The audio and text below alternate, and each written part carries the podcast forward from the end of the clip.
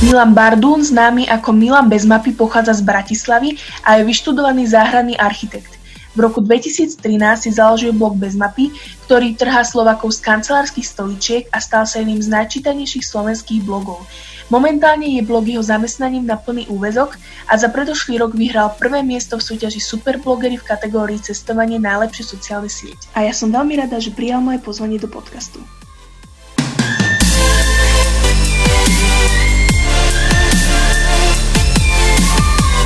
Takže ahoj. Čauko, ahoj. Na, na začiatku tohto roka si sa na mesiac presťahoval do Argentíny a moja prvá otázka je, že prečo si sa rozdol práve pre Argentínu? Ja som vždy do Argentíny chcel ísť navštíviť, lebo to bola jedna z krajín, v ktorej som ešte predtým nikdy nebol. A si pamätám, že vyskočili lacné letenky, no lacné, lacnejšie než obvykle z Prahy priamo do Buenos Aires prestupom do Londýna a ešte to bolo priamo počas hlavnej turistickej sezóny, čo je tam v podstate december, január, február tak som si povedal, že však poďme do Argentíny, vyskúšame to, začal som sa kvôli tomu učiť po španielsky, lebo som bol dva roky predtým mesiac v Kolumbii a po španielsky som veľmi dobre nevedel, čo je v Južnej Amerike dosť problém. A do tej Argentíny, neviem, ja som presne z tej generácie, čo keď sme boli mali, tak v telke chodili všetky tie argentínske telenovely Buenos Aires a neviem... Natalia Oreiro, úplná láska, nie? Presne, presne, tak to, to tak ostalo v mojej hlave a keď som videl tú letenku z Prahy do Buenos Aires, tak som si povedal, veď však čo je tam leto, tu je zima, tak som sa tam rozhodol ísť na celý mesiac január. Uh-huh. A keď si spomínal tú španielčinu, tak ako si na tom teraz? Pomohla ti uh, tá dovolenka v Argentíne?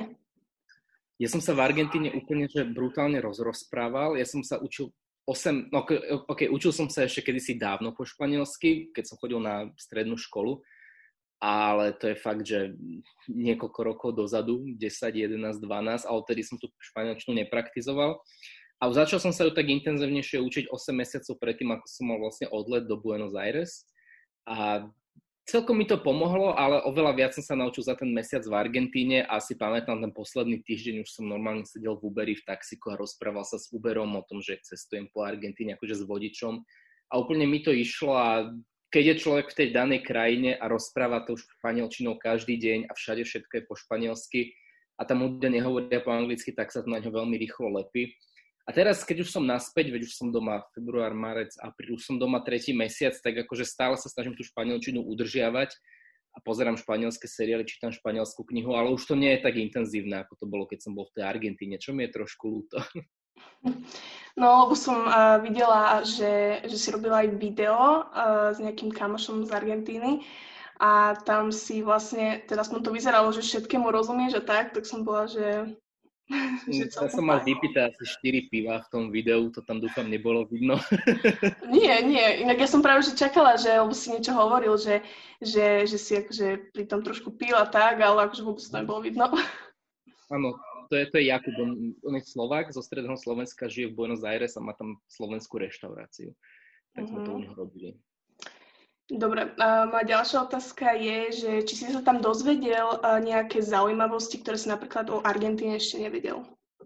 Napríklad som sa dozvedel to, čo som predtým netušil, že časť Argentíny je aj na Antarktíde, že vlastne celý ten, ten kontinent Antarktida, ktorý je úplne dole, dole, je úplne tak v podstate porozdeľovaný a každá nejaká krajina, ktorá tam má na základe nejakej histórie teritorium, si tam vlastne môže nárokovať vlastné územie, síce to nie je oficiálne Argentína, ale je to teritorium a to som sa napríklad dozvedel.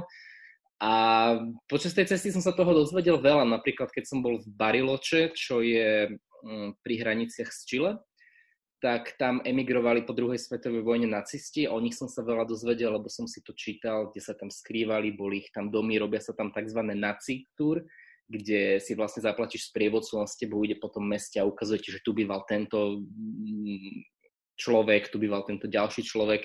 A to bolo úplne pre mňa veľmi zaujímavé, lebo som mal tú cestu spojenú s takou nejakou európskou históriou, čo by človek niekde na juhu Južnej Ameriky nečakal. Hej, to bolo, to bolo veľmi milé teda nie milé, ale bolo to veľmi zaujímavé sledovať to a počúvať. A keďže to nie je až tak dávna história, tak ma to veľmi bavilo. Uh-huh. A čo sa týka jedla, tak uh, chutila ti tam taká tá argentínska typická kuchyňa? Abo ako vyzerá taká argentínska kuchyňa? No, argentínska typická kuchyňa vyzerá ako talianská typická kuchyňa, lebo Argentínčania sú, myslím, že dokonca nejakých 80%, ak sa nemýlim, pôvodom z Talianska, že ich detko, prababka boli Taliani. Oni tam emigrovali, lebo Argentína patrila nejakom období, to už si presne nepamätám, kedy medzi, myslím, prvých, prvé tri, prvé štyri najbohatšie krajiny sveta, bohatšie ako Kanada. A tak tam všetci v, te, v, to, v tej dobe emigrovali, chodili tam, bolo tam hlavne veľa Talianov, Španielov, preto každý Argentínčan, respektíve keď sa prechádza Argentínou, tak tam sú normálne belosi, čo je veľmi nezvyčajné na Južnú Ameriku, lebo typický juhoameričan vyzerá, je, je nízky, závalitý a tmavý, ale Argentínčania sú všetci bieli. A a tá kuchyňa je teda na základe toho veľmi ovplyvnená. Je tam všade pizza, Argentínčania majú perfektnú pizzu, naozaj odporúčam ísť do Argentíny na pizzu. Ale okrem toho oni jedia veľmi veľa sladkého, jedia sladké ranieky, majú tzv. dulce de leche, čo je v podstate niečo ako naše sálko, ale také hustejšej konzistencie a to si natierajú na chleba. Ja som to jedol samotné, lebo ja sladké naozaj môžem. Ale čo ma úplne najviac bavilo, sú argentínske stejky. To je taká klasika. Argentínčania sú obrovskí konzum, konzumenti mesa a stejky, naozaj jedia stejky od rána do večera. Je to niečo ako taká tradícia argentínska jesť stejky. Uh-huh. Um, no a čo sa týka dopravy tam, uh, čím sa ľudia presúvajú najčastejšie a cenovo ako to tam je? No, tým, že Argentina je taká obrovitánska, tak je tam samozrejme letecká doprava, lenže Argentínčania sa dopravujú, no tam je veľmi populárne ako v celej Južnej Amerike sa presúvať autobusmi. A to není, že vzdialenosť Bratislava-Žilina, to je vzdialenosť, dajme tomu, Londýn, Praha, hej, že na takéto vzdialenosti sú oni úplne naučení chodiť autobusmi. Tie autobusy majú na to perfektne pripravené, to sú ležadlové klimatizované autobusy, kde je dosť veľa miesta. Stále to vychádza lacnejšie ako letenky. Čiže Argentina je jedna z mála krajín Južnej Ameriky, kde existuje aj nízkonákladové letecké spoločnosti, mm, čo zase neznamená, že tie letenky tam stoja 20 eur, ale stoja 50, čiže niečo ako, niečo ako náš Ryanair, ale, ale o trošku drahšie. Ale Argentínčania sú naozaj naučení chodiť na obrovitánske vzdialenosti autobusmi, kde ty sa cez pol krajiny odvezieš 18 hodín v lešadlovom autobuse a zaplatíš za to asi 30 eur. Čo je typické pre celú Južnú Ameriku. V Južnej Amerike sa cestuje autobusy úplne normálne na takéto veľké vzdialenosti. Si tam bol vtedy, keď u nich je vlastne sezóna, deti majú uh, voľno a tak a videla som, že tam uh, bolo dosť plno v tých autobusoch a že bolo dosť problém nejaké lístky vôbec kúpiť a tak. Áno, ja som bol v januári a to je hlavná turistická sezóna. Deti mali letné prázdniny, takže všetci proste chodili po dovolenkách, výletoch a Argentínčania sú naučení cestovať hlavne po Argentíne, lebo predsa len tam zarábajú menej. Takže sú naučení na taký domáci cestovný ruch a keď idú do zahraničia, tak idú do Brazílie alebo do Chile maximálne. Nehovorím akože že všetci, ale je to také akože keď sa na to pozrieme z nejakého širšieho hľadiska, tak Argentín, Argentínčania cestujú hlavne po Argentíne. Áno, a to tam je cez tie letné prázdniny naozaj masovka, lebo v, jú, v januári, vlastne kedy som tam bol, ja tam chodia aj, chodia aj najviac turistov, keďže to je hlavná turistická sezóna. Tým pádom je tam najlepšie počasie, ako, ako u nás, keď si predstavíš nejaký júl, august, proste decka sú vonku, tak, taký chill, taká pohoda. A miestami to bolo naozaj preplnené. Ja som to naozaj veľmi podcenil, hlavne keď som bol v tom Bariloče, čo je veľmi známe lyžiarske stredisko, ale samozrejme v januári tam nikto neližuje, keďže v januári je tam leto, ale sú tam hory, ľudia tam chodia trekovať, je to v podstate začiatok Patagónie a tam som to podcenil, že som napríklad, keď som chcel ísť navštíviť m, mm, také mesto, ktoré sa volalo, že Villa La Angostura, tak som sa nedostal do autobusu, lebo boli preplnené, list, preplnené vypredané lístky, takže ja som si normálne musel, a to bola hodinová vzdialenosť.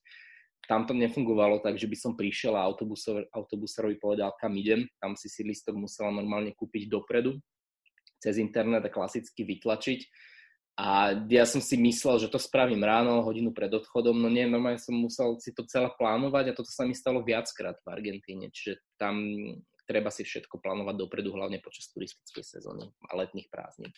A ako sa tam ľudia správajú k turistom? Mm, alebo taká tá ich mentalita, alebo tak tým, že oni sú v podstate Taliani, tak všetci vieme, akí sú Taliani, taký, že všetko maňana, máme na haku, tešíme sa. Čiže oni k turistom sú všetci milí, ja som tam nemal žiadnu zlú skúsenosť naozaj s nikým, že by bol niekto nepríjemný alebo niečo. Takže, a sú veľmi zvedaví, keďže Argentina je tak strašne ďaleko takže sa vypitujú, že odkiaľ človek je. A viem, že raz sa mi stalo, už neviem presne kde, som, niekto sa ma pýtal, že odkiaľ si, tak hovorím, že Eslovakia, oni si všetci myslia, že je to Československo samozrejme. A niekto mi hovoril, že, áno, že Slovensko, že poznám, že my chodíme lyžovať do Popradu. Takže aj takéto sa mi stalo. Ale oni sú na turistov veľmi zvedaví, keďže Argentina je naozaj strašne ďaleko. Ja som letel z Londýna do Buenos Aires 14 hodín bez prestávky, takže mhm. Takže na turistov sú zvedaví, lebo sú na, na konci sveta, je Argentína v podstate. Hej. Koľko si približne za ten jeden mesiac v Argentíne minul?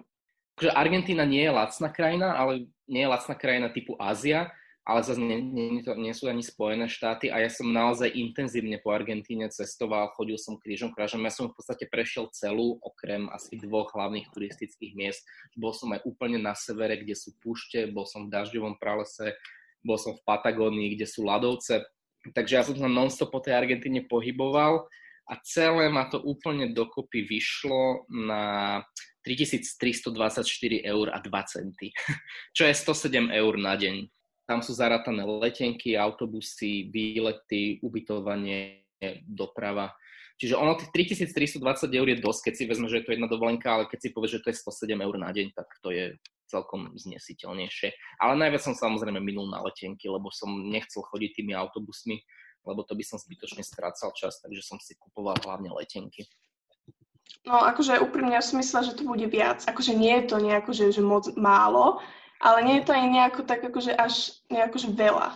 To taká, ja také, som že... Čakal, že to bude viac, ale no, bol som celkom z tej sumy nadšený, že to nebolo až tak veľa. Mm, a ku akej krajine by si uh, Argentínu prirovnal, čo sa týka cenovo? Hmm, to je veľmi dobrá otázka.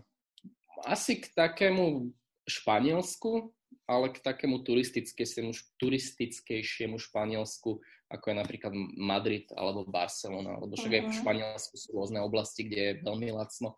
Ale tie ceny v Argentíne boli také, také, také ako v Madride.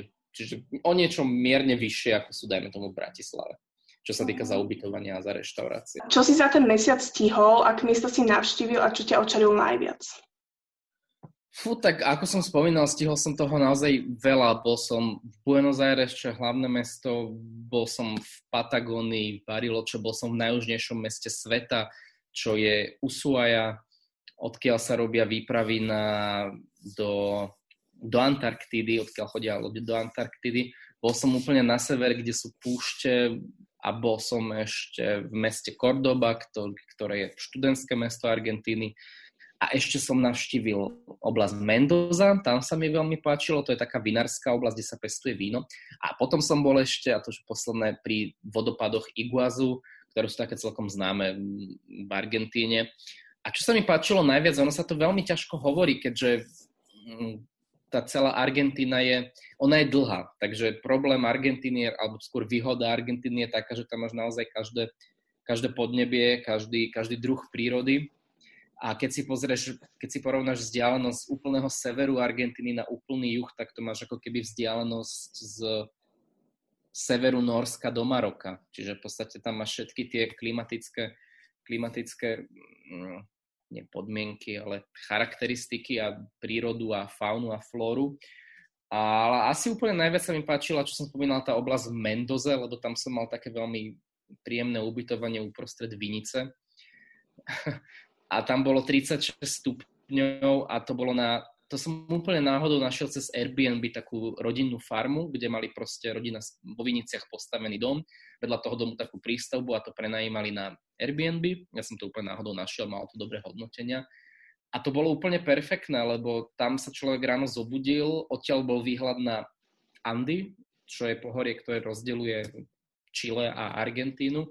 Čiže ty si v podstate sa ráno zobudila, pozerala z tej prístavby, také ako keby chatky kvázi, a videla si proste vinice, hrozno, tam vzadu niekto oberal bobule a vzadu bolo proste hory obrovské a už si videla do Čile.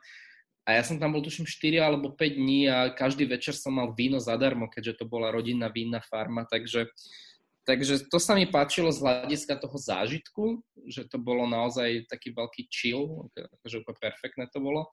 A vizuálne sa mi páčilo asi všetko, akože tie vodopády Viguazu na, pri hraniciach s Brazíliou boli perfektné, tam papagaje lietali. Úplný juh Argentíny, tam bolo, tam bolo počasie jak no u nás bol január a tam bolo veľmi podobné počasie, keďže to bolo už úplne blízko k Antarktíde, takže tam som musel nosieť zimnú bundu, tam trek k ľadovcom som robil, k tučniakom a podobne. Čiže tá Argentina je tak rozmanitá, že ja by som si celý tento trip zopakoval ešte raz. A čo sa týka ubytovania, bol si uh, len cez Airbnb? Hej, bol som, býval som iba cez Airbnb, lebo to mi najviac vyhovuje. Máš nejaké tipy a triky, čo robiť a čomu sa naopak vyhnúť? V Argentíne? Uh-huh. Čomu sa vyhnúť skôr by som chcel upozorniť na to, že Argentína je považovaná za najbezpečnejšiu krajinu Južnej Ameriky. S čím asi súhlasím, síce som v Južnej Amerike bol iba v Argentíne, v Brazílii a v Kolumbii, ale v tej Argentíne som sa cítil najviac bezpečne. Ale v tých hlavných mestách, hlavne v Buenos Aires, si treba dávať pozor na osobné veci a najmä na mobily. To s kýmkoľvek som sa rozprával, s kýmkoľvek, kto bol z Argentíny, tak mi povedal, že v Buenos Aires si dávaj pozor na mobil, lebo tam sa veľmi kradnú mobily štýlom, že kráčaš s ním v ruke a niekto proste beží okolo a vytrhne ti ho. Alebo som sa tam zoznámil s takým kamošom a išli sme proste spolu na kávu v Buenos Aires. Vtedy ešte boli kaviarne normálne otvorené a sedeli sme proste na terase vonku káva a ja som si proste položil mobil vedľa tej kávy a on mi hovorí, no, že ten mobil si ale daj do vrecka, lebo ti ho ukradnú. Tak to boli pre mňa také také veci, že som sa nad tým zamýšľal, ale inak som nemal v Argentíne absolútne žiaden problém. Ale tomu by som sa, na to by som si dal pozor, že čo sa týka mobilov a ešte je tam potrebné si doniesť hotovosť, lebo výbery z bankomatu sú v Argentíne veľmi drahé. Rozumiem, že jeden výber stojí od 10 do 15 eur, čo je poplatok za výber a vyberať sa dá maximálne 70 eur. Čiže a ja som tam došiel s hotovosťou, že 20 dolárov amerických, lebo som si myslel, lebo ja mám výbery z bankomatu zahraničí zadarmo s mojou bankou, ak tam nie sú nejaké extra poplatky, ale v Argentíne majú strašnú infláciu, to znamená, že hodnota peňazí sa tam veľmi rýchlo mení a preto, je, preto tie banky sa snažia čo najviac zarábať na rôznych poplatkoch a ja som tam fakt došiel iba s hotovosťou 20 dolárov, s tým, že si budem priebežne vyberať z bankomatu, ako potrebujem, lebo platba kartou v Argentíne nie je veľmi zaužívaná v takej forme ako u nás. A nakoniec to dopadlo tak, že vždy som si mohol vybrať maximálne 70 eur. K tomu som zaplatil 10 eur poplatok a vždy, keď som tých 70 eur minul, som si musel vybrať ďalších 70 eur. A takto som nechal asi 50, 60, 70, 80 eur iba na poplatky za výber z bankomatu, lebo som si dopredu nenaštudoval, že v Argenti- do Argentíny sa nosí hotovosť. No, tak toto je celkom dobrý tip. Ano. A keď sme už pri tom kradnutí, tak už sa ti stalo niekde, teraz nie, že v Argentíne len, že ti niekto niečo ukradol? Čiže musím zakúpať, raz, dva, tri, ale nikdy sa mi nič takéto nestalo, že absolútne vôbec. A dúfam, že ani Dúfam, že to také zostane. A že to podozrivé, ale naozaj. Tvoj najlepší a naopak najhorší zážitok? Mm, Najlepší zažitok z Argentíny, o tom som už asi rozprával, to boli tie rána na tej vinnej farme v Mendoze. Rozumej rána 10.30, hej. tam bola vytvorená taká komunita, že tý, tá prístavba bola naozaj malička, čiže okrem mňa sa tam zmestilo ešte ďalší dvaja alebo traja Airbnb hostia. Okrem toho tam žila taká angličanka s belgičanom, ktorí na tej farme pomáhali výmenou za ubytovanie. To boli štýl cestovania a bola tam tá rodina čo bola žena Cecília s manželom a s dvoma deťmi a my sme tam boli naozaj taká komunita. My sme spolu každý večer večerali, robili stejky, pili sme víno a to bolo naozaj tak, tak veľmi, veľmi silný, intenzívny zážitok. A najhorší zážitok bol asi prvý deň, keď som prišiel do Bariloče, čo som spomínal, že tam žili tí nacisti, lebo to je naozaj veľmi turistický preexponované miesto a zrazu tam proste všade boli obchody s magnetkami, káva stála 7 až 10 eur, sandwich 12, čiže to bolo brutálne predražené a bolo tam brutálne veľa turistov a mne sa tam prvé dva dni nepačilo. Ale potom som si našiel nejaký ten svoj spôsob, ako sa v tom čo orientovať. A mm, tam sa chodí na rôzne túry, na túru po siedmých jazerách, lebo tam sú jazera. A ja som sa rozhodol proste nechodiť na tieto túry, lebo by som všade bol s dávmi turistov a vybral som si také, ktoré boli menej známe, menej odporúčané. A, a to sa mi už potom veľmi páčilo. Na to barilo, čo som si musel najskôr zvyknúť, lebo to je naozaj niečo ako u nás štrbské pleso, ak by, sa to, ak by som to mal prirovnať. Uh-huh. A mohol by si niečo viac povedať o tom, čo si bol uh, Hitlerov dom, čo som bola na tom výlete, tak to má akože, to som si úplne išla z torky, takže to by si mohol trošku približiť. Ďakujem. Áno, tým, že to Bariloče je taký kvázi nacistický raj, ono to má aj súvis v histórii, keďže vtedajší prezident, pán Peron, bol veľký sympatizant vlastne nacizmu a keď po skončení druhej svetovej vojne tí nacisti začali z Európy emigrovať, aby proste neskončili vo vezení tuto, lebo tu by sme ich normálne zatkli, tak on im dával azyl. Nebolo takýchto ľudí veľa, ktorým dal azyl, ale azyl znamená to, že proste im povedal, že utec z Nemecka, poď do Argentíny, máš tú ochranu, nezavrieme ťa, si náš kamarát. Takže a tá, takýchto nacistov nebolo veľa, ale bolo ich dosť. Presné číslo neviem, ale pohybujeme sa v číslach, ja neviem, 10, 20, 30, 40. A vraj jedným z nich bol aj Hitler. A to sú, to sú konšpiračné teórie. Hovorí sa, že ľudia videli Hitlera vystupovať v ponorke na brehu Argentíny a že vraj v tom Bariloče, Bariloče je mesto a tiež oblasť a tam kúsok ďalej, sú, tam sú husté lesy, to je príroda, to sú hory, to sú jazera a je tam taký jeden dom, ktorý sa volá, že Casa Inalco a vraj v tomto dome Adolf Hitler žil, umrel a tam sa skrýval. Celkom tá poloha z toho domu podporuje túto konšpiračnú teóriu, lebo je to obrovská rezidencia, obrovitánsky dom uprostred lesa pred jazerom. Ten dom mohol byť pozorovaný iba od jazera. Ak ho chcel niekto sledovať, tak iba na jazere a to by si Adolf všimol. Že vraj sa tam našli nacistické mince, osobné veci, ktoré vraj patrili Hitlerovi a aj tí ľudia, ktorí žili v tejto oblasti, v tom najbližšom meste, hovoria, že tam žil nejaký Nemec, ktorý mal nejakú svoju slúžku, bol nízky a podobne. Ale to sú všetko konšpiračné teórie, ktoré proste vznikli až nejak potom a vraj v tom dome žil Adolf Hitler. Je o tom niekoľko dokumentov na internete, ale ono potom samozrejme, keď sa robila, neviem, jak sa tomu hovorí správne, aký je na to výraz, keď proste ti robia kontrolujú zuby, aby overili tvoju identitu, takže vraj ten, tá kostra, tá lepka, ktorá sa našla v tom bunkri, kde sa zastrelil, že vraj patrila Hitlerovi na základe jeho zubov, ale tiež samozrejme to potom niekto poprel a bla bla bla. A, a tento dom, Casa Inalco, je opustený, bol dlho na predaj a k nemu sa nedá oficiálne dostať, lebo on je uprostred lesa oplotený ale ja som na internete videl videá ľudí, ktorí tam normálne chodili, tak si hovorím, že však idem tam aj ja, tak som bol veľmi vďačný za moje hodiny španielčiny a vygooglil si, ako sa tam dostať. Musel som ísť autobusom do mesta Vila Langostura, z Bariloče, odtiaľ mestskou hromadu doprava až na konečnú, potom cez les, no proste úplne komédia, hej.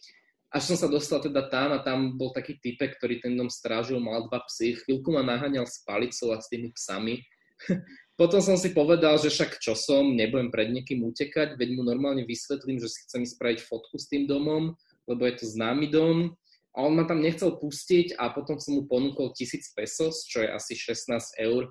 A on povedal, že OK. takže, takže to bolo veľmi, veľmi adrenalinový zážitok. No ale byť pred tým domom bolo naozaj on je veľkosti asi prezidentského paláca v Bratislave, domu prostred lesa. Takže to, bolo, to bol veľmi intenzívny zážitok. A to na fotkách až nebolo vidno, že by to bolo až také veľké. On bol zozadu strašne velikánsky. Akože nebol taký vysoký, ale zozadu bol velikánsky a bol, bol obrovitánsky. No. Uh-huh. je, stále tam stojí. No a moja posledná otázka hľadom Argentíny, uh, že či by si sa tam ešte vrátil a či by si si vedel predstaviť sa tam presťahovať na dlhšiu dobu alebo dokonca aj nastalo? Nastalo by som sa tam presťahovať nechcel vzhľadom na to, že mne dobre na Slovensku, mám tu rodinu, kamarátov a Argentínčania zarábajú naozaj málo. A čiže kebyže tam chcem žiť, asi by som mal argentínsky plat, ktorý by mi stačil tak maximálne na Argentínu. Dlhodobo žiť by som tam možno vedel, to znamená, že odísť tam niekedy v decembri a vrátiť sa v marci, keď je tam najkrajšie počasie A či sa tam chcem vrátiť? Určite sa tam chcem ešte vrátiť, lebo som nestihol, respektíve som si to zle naplánoval a nebol som pri ľadovcoch v Perito Moreno. To neviem, či poznáš, to je taký ten klasický obraz, kde je taký dlhý chodník a vzadu je taký obrovitánsky tyrkisový ľadovec, ktorý sa tak posúva. To je také celkom známe argentínske a tam som nebol, lebo som si to proste zle naplánoval a to je také posledné miesto v Argentíne, ktoré som nenavštívil, čiže je dosť možné, že sa tam vrátim. Teraz by som prešla k pár otázkam ohľadom aktuálnej situácie, ktorá je vo svete, teda koronavírus. Že ako táto korona kríza vplýva na tvoje podnikanie? No vplýva, mne sa všetko zastavilo, celé to prepuklo niekedy okolo 13. marca, či kedy, teraz už je 4. maj, čiže už sa to aj tak vrácia postupne do normálu. Ale ja som tam mal viacero zaujímavých kampaní naplánovaných, mal som cestovať po Rakúsku dvakrát, mal som ísť do Budapešti, aktuálne som mal ísť do Peru, hej, o pár dní. A toto všetko bolo zrušené. Jediné, čo teraz robím, je, že sa doťahujem s leteckými spoločnosťami, aby mi vrátili peniaze. Ale viac mám mrzia tie zrušené kampane, čo mali byť vlastne spolupráce v rámci blogu, ktoré boli naozaj veľmi zaujímavé, týkali sa cestovania. A dosť ma to mrzelo, že boli zrušené, lebo som sa na ne tešil, ale tak nevedel som to nejako ovplyvniť, takže predpokladám a dúfam, že sa k ním vrátime, keď celá korona kríza pominie. A čo sa týka tých vrátení eh, letniek a tak, ako to teraz funguje, že vrátia peniaze alebo neviem... No, ty ako zákazník máš nárok na vrátenie peniazy, pokiaľ let zrušený. Uh, tie letecké spoločnosti sa to snažia rôzne obchádzať, aby nemuseli vrácať toľko peňazí, lebo by skrachovali, keby majú vrátiť peniaze úplne všetkým. Vymýšľajú to tak, že napríklad ti ponúknú voucher, kupón, ktorý vieš proste ne, využiť v najbližších dvoch rokoch na nejakú letenku a plus ti k tomu možno pridajú. Napríklad Vizer to spravil tak, že ak si mala napríklad, že ti pridal 20%, ak si sa rozhodla pre voucher a napríklad v praxi to vyzeralo tak, že si mala, ja neviem, letenku za 10 eur a nechcela si, a chcela si vrátiť peniaze, ale si súhlasila s tým, že ti dajú voucher, tak voucher ti dali 12 eurový, čiže tým na letenky, ktorý môžeš minúť, ale napríklad ak chceš vrátiť peniaze, tak ti dajú iba 10 eur. Akože je tam, je tam, to, je tam toho rôzne, je to také doťahovanie sa, ale ako každý, ako zákazník máš nárok na vrátenie peniazy úplne, celú sumu. Uh-huh. No to si už tiež uh, začal trošku, ale teda, že koľko ciest do zahraničia sa ti zrušilo a aké? Ja som to aj zrátal, ale potom som aj zabudol. Mal som ísť vlastne do Peru, teraz o pár dní s mamou na dva týždne, čo je škoda, že nejdeme, lebo Južná Amerika, Španielčina. Mal som ísť za kamarátkou na koncert do Londýna, mal som ísť na sever Škótska k jazeru Loch Ness, mal som ísť do Izraela deň po navrate z Peru, mal som ísť dvakrát do Rakúska v rámci kampane, mal som ísť do Budapešti, Ukrajina mi bola zrušená a to je asi všetko, na čo si aktuálne spomeniem. Celkom dosť. Ďaleko 7 ciest, no, najbližších dvoch mesiacov. Ako sa podľa teba zmení cestovanie po korone? Ja som o tom nedávno písal článok, je to, a to, to, taký skôr prorocký článok a inšpiroval som sa tým, ako to teraz vyzerá v Ázii. Ono to cestovanie sa zmení a ľudia teraz budú hlavne cestovať po Slovensku minimálne tento rok. A ono to nebude ani kvôli tomu, že by sa možno báli ísť do zahraničia, aj keď budú opatrní, ale skôr to bude kvôli rôznym opatreniam krajín, keďže každá krajina má nejaké svoje vlastné pravidlá a podmienky, alebo bude mať svoje vlastné pravidlá a podmienky pre vstup turistov budú vyžadovať, dajme tomu, potvrdenie, že si zaočkovaná proti koronavírusu, keď už bude to očkovanie, alebo že si proste otestovaná a ten test není starší ako 30 dní. Myslím si, že budeme musieť nosiť rúška ešte dlho, dlho po korone, minimálne v lietadlách a na letisku, bude sa možno merať teplota. Ale to testovanie sa postupne vráti do nejakej tej stabilnej hladiny, ale budú tam možno nejaké nové pravidlá, na ktoré si budeme musieť zvyknúť súvislosti s tým, aby tá pandémia znova neprepukla. Tak uh, chcela by som sa ti poďakovať za tvoj čas a za zaujímavý rozhovor a dúfam, že ešte niekedy na budúce sa takto porozprávame. Takže ja ahoj. Ďakujem.